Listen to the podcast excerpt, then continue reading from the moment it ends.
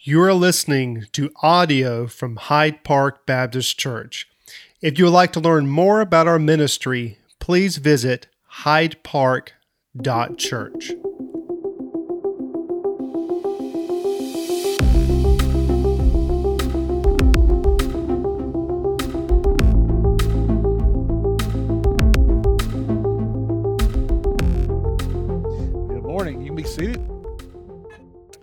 Turn to Acts chapter 27 if you don't mind.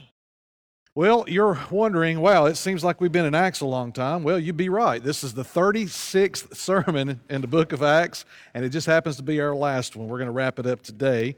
I was uh, looking through all my notes uh, as we walked through this. I've got 75 pages of notes that I've taken as we walked through this uh, book together.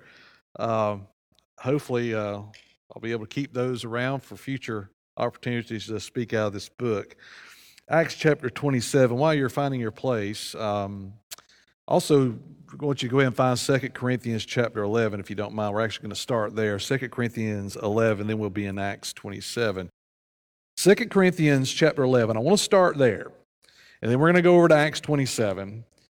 And you're looking at Acts 27 and you're looking at Acts 28 and thinking, how in the world is he going to wrap this thing up today? I see a whole lot of verses here. Well, trust me, we're going to we're going to land the plane today.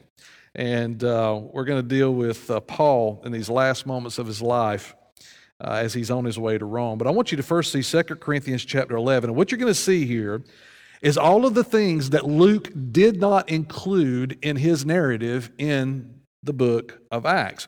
We know that the book of Acts didn't cover every single detail. We know that there was a lot that happened to Peter and James and John, and of course the Apostle Paul, that we don't know about. Well, Paul gives us a little bit of insight in here as he's recounting some of the things that he endured. And I want you to see this. So, starting at verse 21 in chapter 11, I want you to see what Luke did not include in his narrative. But whatever anyone else dares to boast of, I am speaking as a fool. Also dare to boast of that. Now, let me give you some context. Paul has been confronted over and over again by the Jewish leaders, and they keep talking about their background, their history, their, their um, keeping of the law, and they're, they're boasting in all of the things that they've done for God. And we know that Jesus when he spoke to the Pharisees, called them out about this, that, that the Pharisees had this tendency of, of wanting to pray in front of people or be seen in front of people simply to be applauded by people. Paul is dealing with some of the same things in this second letter to the church at Corinth. So he says, Look, let me give you the rundown as what God has done in my life and some of the things that I've had to endure in following Jesus. He says here, verse 22, he says, Are they Hebrews? So am I. Are they Israelites? So am I. Are they the offspring of Abraham? So am I. We've heard Paul say this multiple times in his testimony that he would say that he is, he is a, a, a Jew of Jews. He is a, a, a descendant of the tribe of Benjamin. He, he knows his background, and it's not that he hates Judaism, it's just that he has found that Jesus is the Messiah that has been promised by the prophets. He says, Are they servants of Christ? Well, I am a better one. Now, I am talking like a madman. Now, Paul here is not some kind of, we know Paul to not be a guy who brags. But what he's doing here is he's making a point. He says, with far greater labors, far more imprisonments, with countless beatings. Notice that. Paul says that he was beaten so many times that he lost count of it.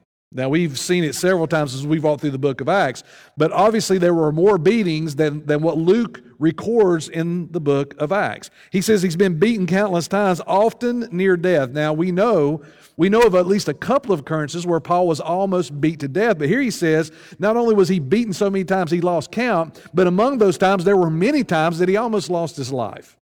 Verse 24 Five times I received at the hands of the Jews 40 lashes. Did you get that?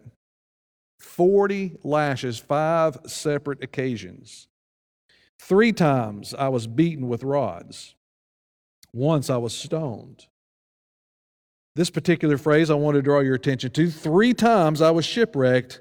A night and a day I was adrift at sea. Now, when Paul wrote the letter to the church at Corinth, this second letter, It was right around the time that he was in Ephesus. So if you back up in the Acts timeline, it was right around when we were talking about in Acts 19 when Paul was in Ephesus.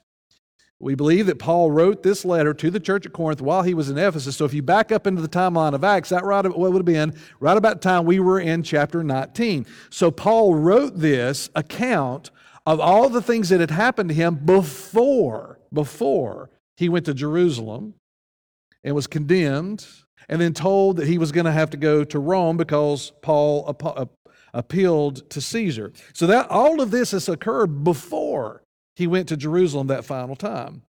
Verse 26 on frequent journeys and dangers from rivers, dangers from robbers, dangers from my own people, dangers from Gentiles, danger in the city, danger in the wilderness, danger at sea, danger from false brothers, in toil and hardship through many a sleepless night, in hunger and thirst, and often without food, in cold and exposure.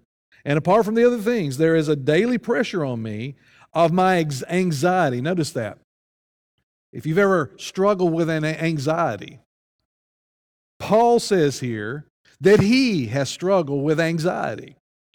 Anxious because he's wondering how all the churches are doing, how they're continuing to bear up under the persecution, and, and are they staying true to doctrine? Are they, they, are they staying true to following Jesus. Can I, can I offer to you at this particular moment, both online and both here in the building, there's been several times of anxiety over these last several months of dealing with this nightmare of COVID 19 because I've had some of the same concerns that Paul has. How are people doing? Are they following Jesus out there? Are they bringing Jesus up? Uh, do they have what they need? Paul, being a church planter but also a good shepherd, he says, I was anxious about how the church were do, how the churches were doing. He said, "Who is weak, and I am not weak? Who is made to fall, and I am not indignant? If I must boast, I will boast of the things that show my weaknesses. The God and Father of Lord Jesus, who is blessed forever, knows that I am not lying." Paul says here that he went through shipwrecks, he went through beatings, that he lost count. Luke doesn't record all of that in the book of Acts. Now go back to Acts 27. So, after all that Paul has experienced, uh, after everything I just read, and of course, more has happened since Paul wrote that letter to the church at Corinth. He was almost beaten to death by the Romans in Jerusalem. And if Paul hadn't said that he was a Roman citizen, he would have experienced the same exact beating that Jesus received at the end of a cat of nine tails. If he had not appealed to his Roman citizenship, they would have probably beaten him to death right there in Rome. So, after all that Paul has experienced, doesn't Paul deserve, I don't know, some easy going for a while? I mean, he's got to go to Rome, he's got to go face Caesar. We've already found out that the charges against him are false, he's not done anything wrong. So now Paul's going to be put on a ship. And, and, he's going to be shipped off to Rome. Wouldn't it be nice to have a little cruise across the Mediterranean? Wouldn't it be nice for Paul just to relax, you know, he's, he's got a guard that's looking after him who's actually kind of taking care of Paul. He's making sure that he's fed, he's making sure that he has access to his friends. I mean, it'd be nice for Paul to just be able to kick back on this cruise to Rome, knowing that what he's going to face in Rome is going to be imprisonment. He knows that. But wouldn't it be nice just to be able to have a nice, relaxing cruise? Well, it would be nice, but it doesn't happen. As a matter of fact, Luke devotes quite a bit of time to this particular narrative. As a matter of fact, this is one of the longest, longest narratives in the New Testament other than the gospel accounts.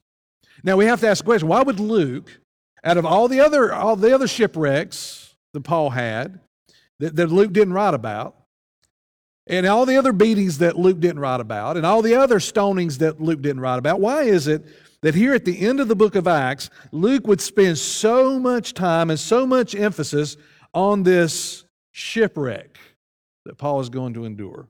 Well, that's the question we want to ask today. And that's what we want to try to take a look at in this text. Jesus calmed the storms. He delivered the sick, raised the dead. Paul has healed the sick. He's even raised the dead. But why can't God in this moment, why can't God step in and say, No, Paul, I'm going to give you a nice, easy trip back to Rome? After all that he's already endured.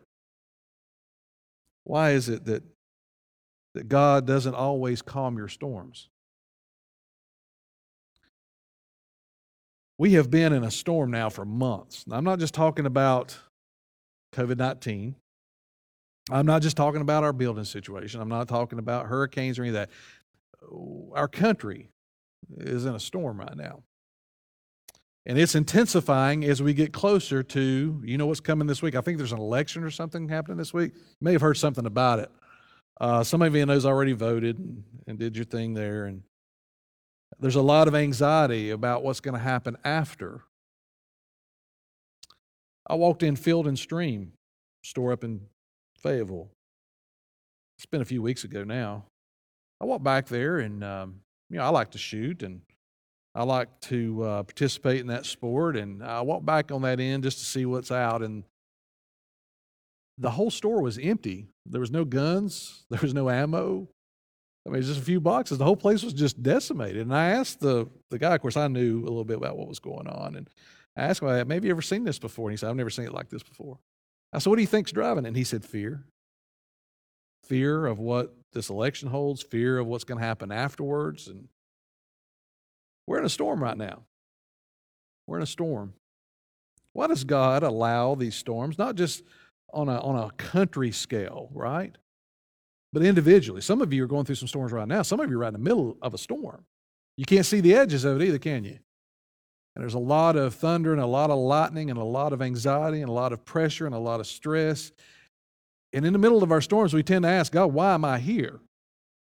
And then we'll take it even a step further. And God, I've done all this for you. I've done these things for you, and I've I've been faithful to these things. But but yet, Father, I find myself in a storm, and I have to wonder why. And Paul after all that he's been through, I can't help but wonder why in the world couldn't have God given him a nice little safe voyage across the Mediterranean where he's got his feet up, knowing that he's going to be imprisoned when he gets to Rome. And we also know the end of the story that Paul's life is going to be poured out, his life is going to be taken. We know all of that. Paul assumes that that's going to happen. Why not? Why not just an easy cruise? Well, I want you to notice that Paul has been faithful everywhere he's been, whether it was in a synagogue in front of Jews, whether it was in the Areopagus in front of philosophers, whether it was out on the countryside road somewhere, he's been faithful with the gospel every step of the way, whether he's been beaten or whether he's had everything he's needed, he has been faithful with the gospel. And now in this storm, what we're going to find is that Paul, yet again, even though he deserves much better, can we just say that? That Paul deserves much better. When I get to heaven, I want to sit down with this man. I want to sit down with this man. Yes, I want to, I'm going to walk with Jesus. I'm going to spend a lot of time with Jesus. But I'd say that second person I want to talk to would be Paul because I want to know about all this stuff. I want to hear the stories. I want to I want to hear as he's writing these letters to the churches. I want to walk with him. Why do I want to walk with him? Why do I want to hear from him? Why do I want to sit with Paul for a while? Because of the sheer tenacity and endurance I see in this man. And when I look at his life, I realize how far, far, far, far I am from it. This gospel that he's been faithful to. He's going to be faithful on this ship as it's sinking. You see, Paul's going to be put in a situation where he's on a boat full of what we would consider unchurched people. These are people who do not know Paul's God, do not know Paul's Messiah. They are rough cut, rough folks. There's 276 people on this ship. I don't know how many of them are prisoners, but a lot of them are. These are rough folks. And Paul is going to be placed in a situation in the middle of a storm, and instead of well, instead of whining and complaining and giving up hope, he's the only guy with hope. How is that? How does that happen? You spend more time out there than you do here. You spend more time out there with folks who are far from Christ than you do here with people who are close to Christ. And when the storm blows and we're in the middle of it, and there are unbelievers all around us wanting to know why it is we have hope, you need to be the one that gives it to them. Notice what happens here. Let's start out in chapter 27.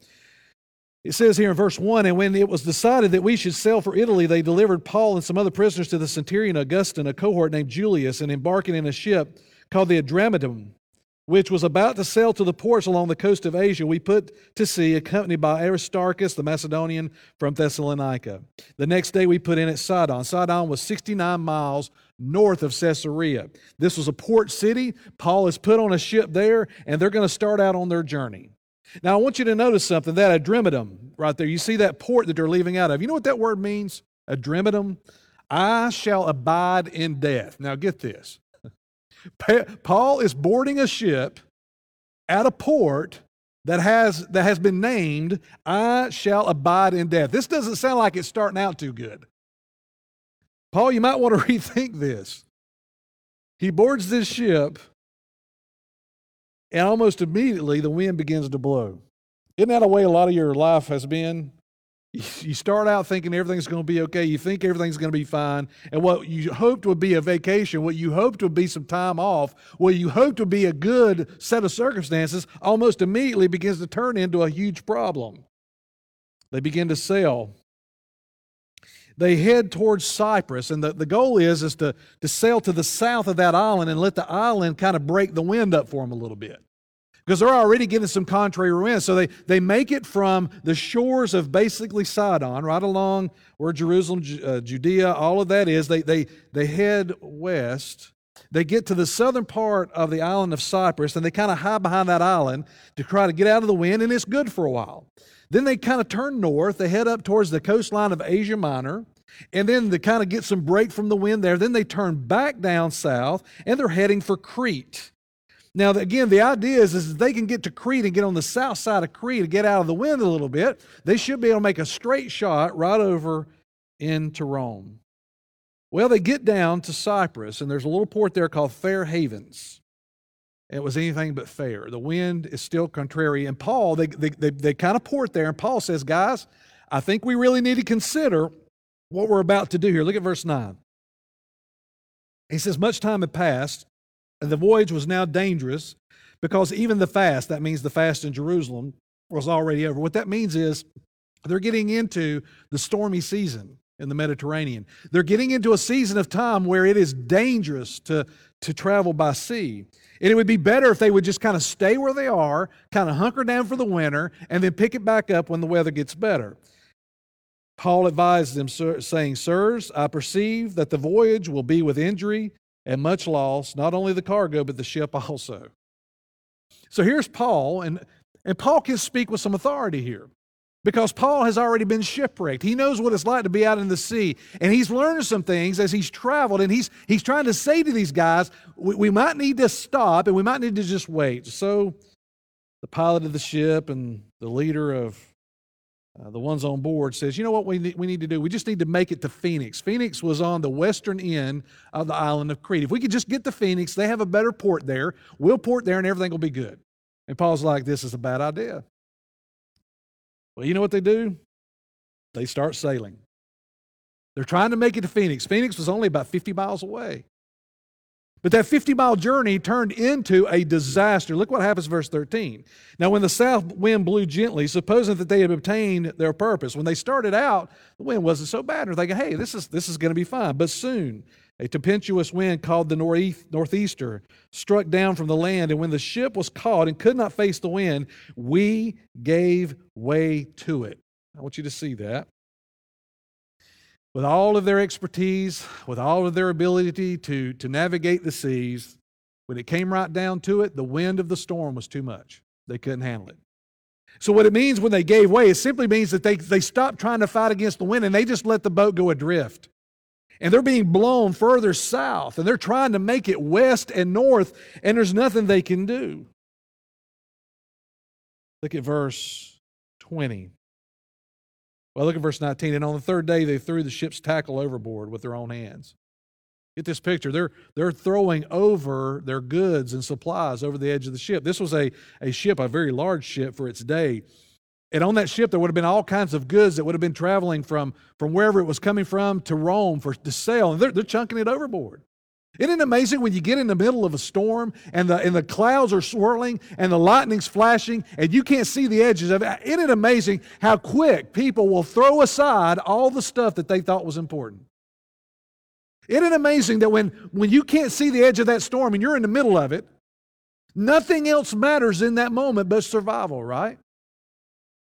That nice new car, climbing the corporate ladder. It's amazing what a storm can do. A storm can bring, can bring great perspective, and it can make us focus on what's really important. Verse 20, when neither sun nor stars appeared for many days and no small tempest lay on us, look at this. All hope of our being saved was at last abandoned. All hope has been lost. I wonder if some of the people who went to Field and Stream over the last few months to stock up, I wonder how they feel. I wonder if they feel that all hope is lost.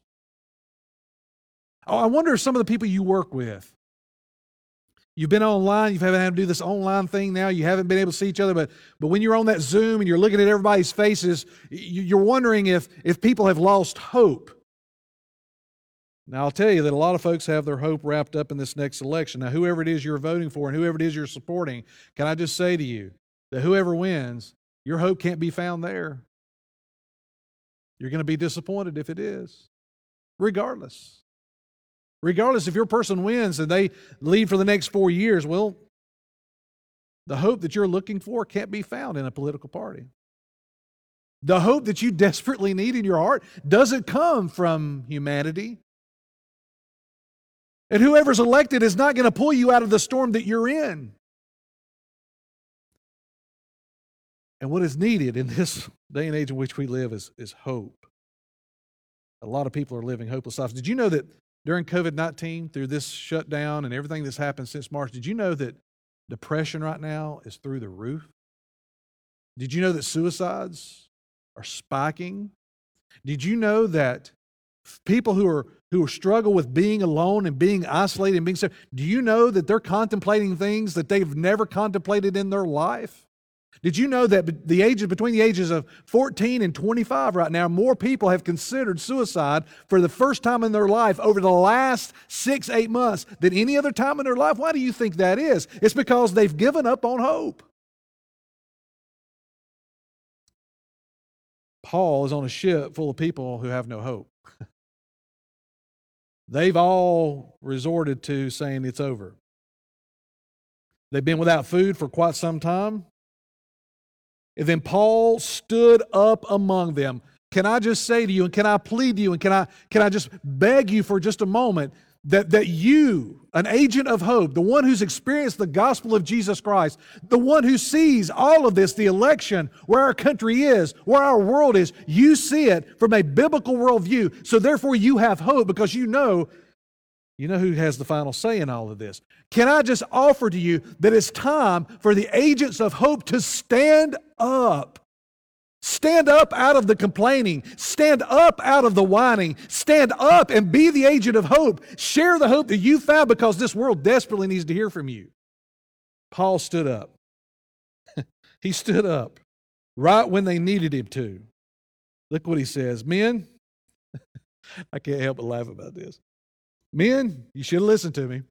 Yeah, that's kind of a I told you so moment. I, it's just this is call it what it is. Paul said, "You guys should have listened to me. We could be we could be at Fair Havens right now, chilling, but no, you had to sail. But hey, no need to beat that drum. We're already here." He said, "You should have listened to me before we set sail for Crete and incurred this injury and loss." Verse twenty-two. Yet now, yet now, I urge you to take heart. For there will be no loss of life among you, but only of the ship. For this very night there stood before me an angel of God to whom I belong and whom I worship. And he said, Do not be afraid, Paul. You must stand before Caesar. And behold, God has granted you all those who sail with you. So take heart, men, for I have faith in God. The only one on the ship, by the way. 276 people, one who has his faith in God. He says, God will have it exactly as I have told you, verse 26. However, we must run aground and yeah, we're going to lose the ship and yeah, we're going to sink, but nobody's nobody's going to be lost here. I've already been told that. God had an ordained purpose for Paul, and that was for Paul to go to Rome. Nothing was going to prevent that. So those agents of hope Paul, the only one on a ship of 276 people. He's the only one who stepped forward with any kind of plan. He's the only one that stepped forward and said, We're going to get out of this. He's the only one that stepped forward, and he's the only one that could have stepped forward because he's the only one that has the perspective that Paul has. He's the only one that could have made the difference with the others. He's the only one that could have stepped forward and said, There's hope here. How could there be hope? We're in the middle of the storm. The ship is breaking apart. We've thrown over all of our goods. The only thing left to throw over is the food, which in a little while they'll start throwing over. How could there be hope? It only takes one person with hope. It only takes one person to step forward in a group of 200 people and say, All hope is not lost. You might say, Well, I haven't had a vision like Paul has. I haven't had a vision. Yeah, you have. Not like Paul has, but you've got a vision, don't you? Right here. All that you need to know about God. All that you need to know about His faithfulness. All that you need to know about His gospel. All that you need to know about what God does in hopeless situations. You've got, you've got a word from God. You've got all that you need to be that person who steps forward with incredible hope and say, you know what? There's another perspective to see this. There's another way to look at this. Paul says, I'm going to Rome. And because of God's good grace and God's good mercy, He's going to prevent any of you from dying. You, you get to go with me. Because God said not a one of you are going to perish in this storm. Verse 25 says, It will be exactly as I have been told, exactly of what God has said to me in His Word.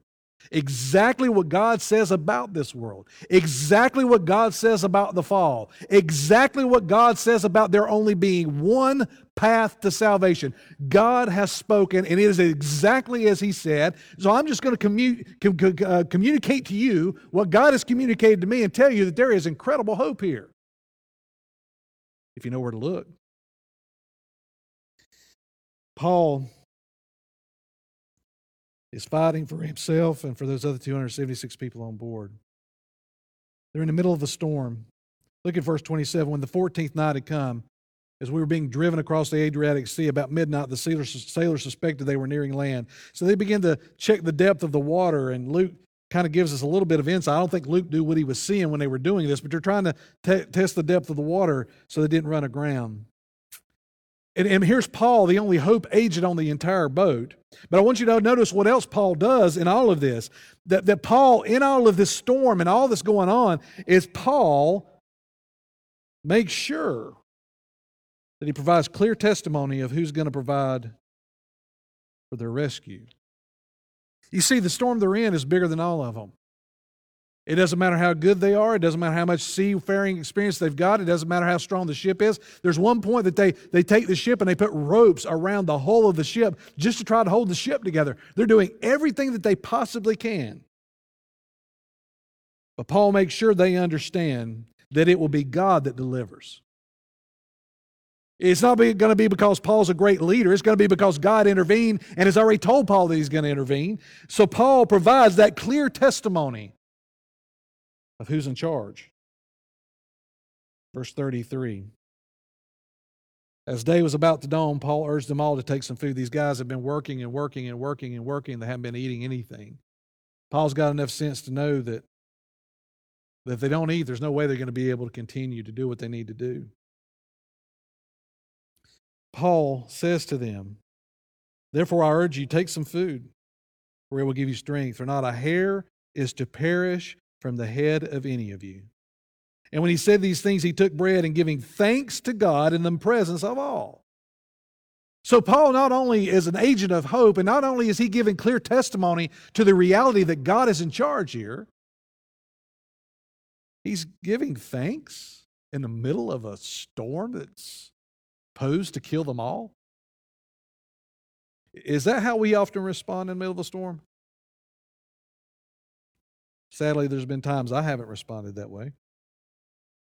They're right in the middle of it. There's worship breaks out. You, can see these people huddled on the ship, right? The rain is coming down. I mean, that ship is being tossed around like a cork. And what does Paul do? Paul says, guys, we need to eat.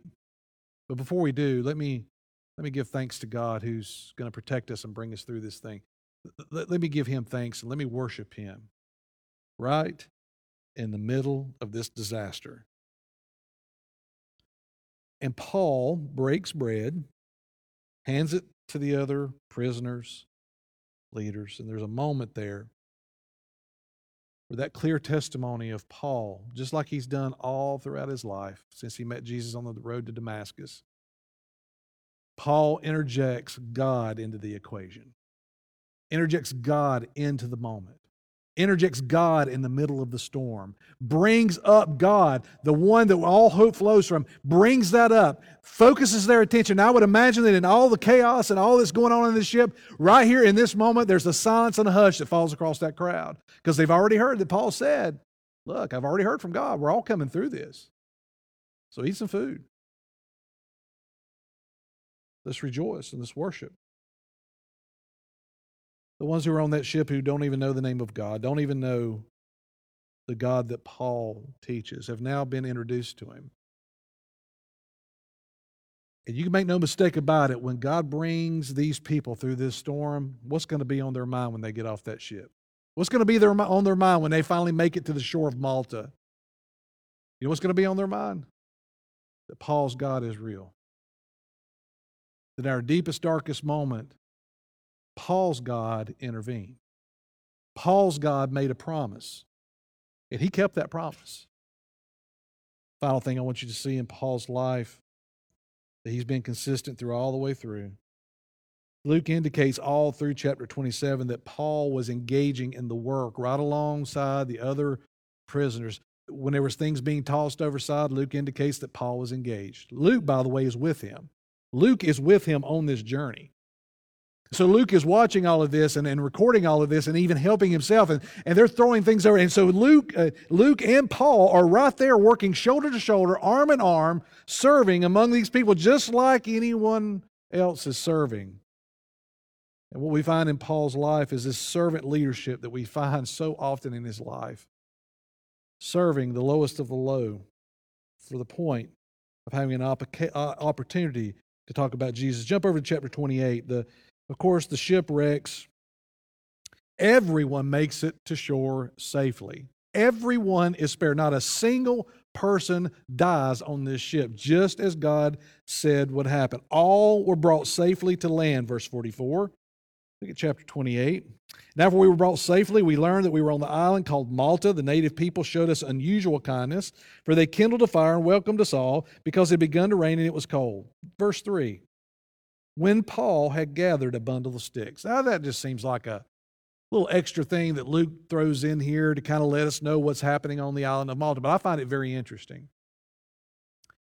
If Paul's been beaten the way he's been beaten, and he's been treated the way he's been treated, and now he's been up for days on end with these people trying to keep this boat together. He's exhausted, he's tired. When does he finally get to take a rest? Well, apparently it's not on Malta because on Malta, what do we find Paul doing? The same thing everybody else was doing. They were cold, they needed a fire, and what is Paul doing? He's gathering sticks just like everyone else. And that's, that may seem like a that may seem like just a little passing thing, but here's what I see in Paul's life consistently. He is serving right alongside the people he's trying to reach after he's just come through a storm, after he's been beaten and battered, after he's been soaked in the rain for over 14 days on this ship. And by the way, he was the one that said, Don't sail. But instead of gloating, instead of trying to be served, Paul is serving right alongside those that he spent all this time with. And you know what that does? It makes people look at you and go, wow, he's, he's with us. He, he, he does care about us. Instead of Paul kicking his feet up and letting everybody else serve him, Paul works just as hard as everyone else.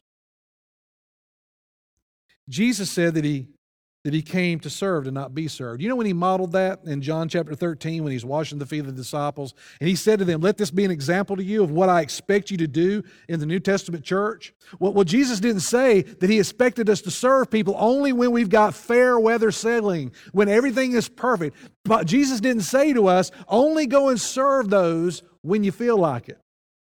Because you know what that means, right? You'll never feel like it. Jesus didn't say, "Hey, um, Serve those who are less fortunate, those who are in need, those who have lost hope, those who need to be loved. Jesus didn't say to do that only when everything is right in your life. When is the time to serve and when does it matter the most? when you're in the storm right along with the folks who've lost hope. Paul's consistent message throughout the book of Acts is that God is pursuing humanity with reconciliation. I know that some of you have not put your faith in Jesus yet. I know that. Isn't it an amazing thing that people like Paul, and John, and Peter, and James, and all countless numbers of people down through history have risked their lives, have been beaten, spat upon, maligned, burned at the stake, thrown in the lion's pit, ripped to shreds by armies and militaries. Have you ever stopped to wonder why it is that that continues to happen today? There are people all over the globe today who are risking everything for the gospel of Jesus. There are people sitting in prisons today because of their faith in Jesus. And, if you're lost, you have to wonder something, right? I hope that you would that you would be curious about something. What would pursue? What would what would possess a person to go through what Paul did, or, or what we see some of the women going through, some of the other men all down through history that have laid down their life. What would possess a person to do that? What would be the reason that a person would be willing to suffer to such degree? Well, it's because their hope is somewhere beyond this world, right?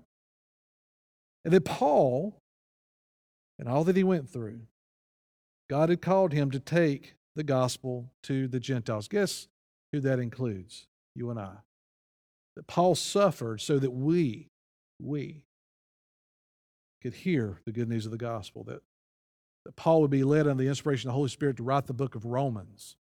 And in that book, he would spell out very clearly what it means to follow Jesus by faith. To say that we are, we are lost, undone in our sins, unable to fix ourselves, that, that in our mouths is the, vipe, the venom of, of hatred in Romans chapter 3. Only, only for Paul to then say that there is new life in Christ and to map out clearly and concisely what it means to come from death into life. Paul endured all that and many, many, many, many more like him so that you and I could hear the gospel. So, lost person, let me ask you if you're watching online, if you're here today, all of that, God did all of that so that you could hear? That God did all of that so that he could, he could draw you to himself?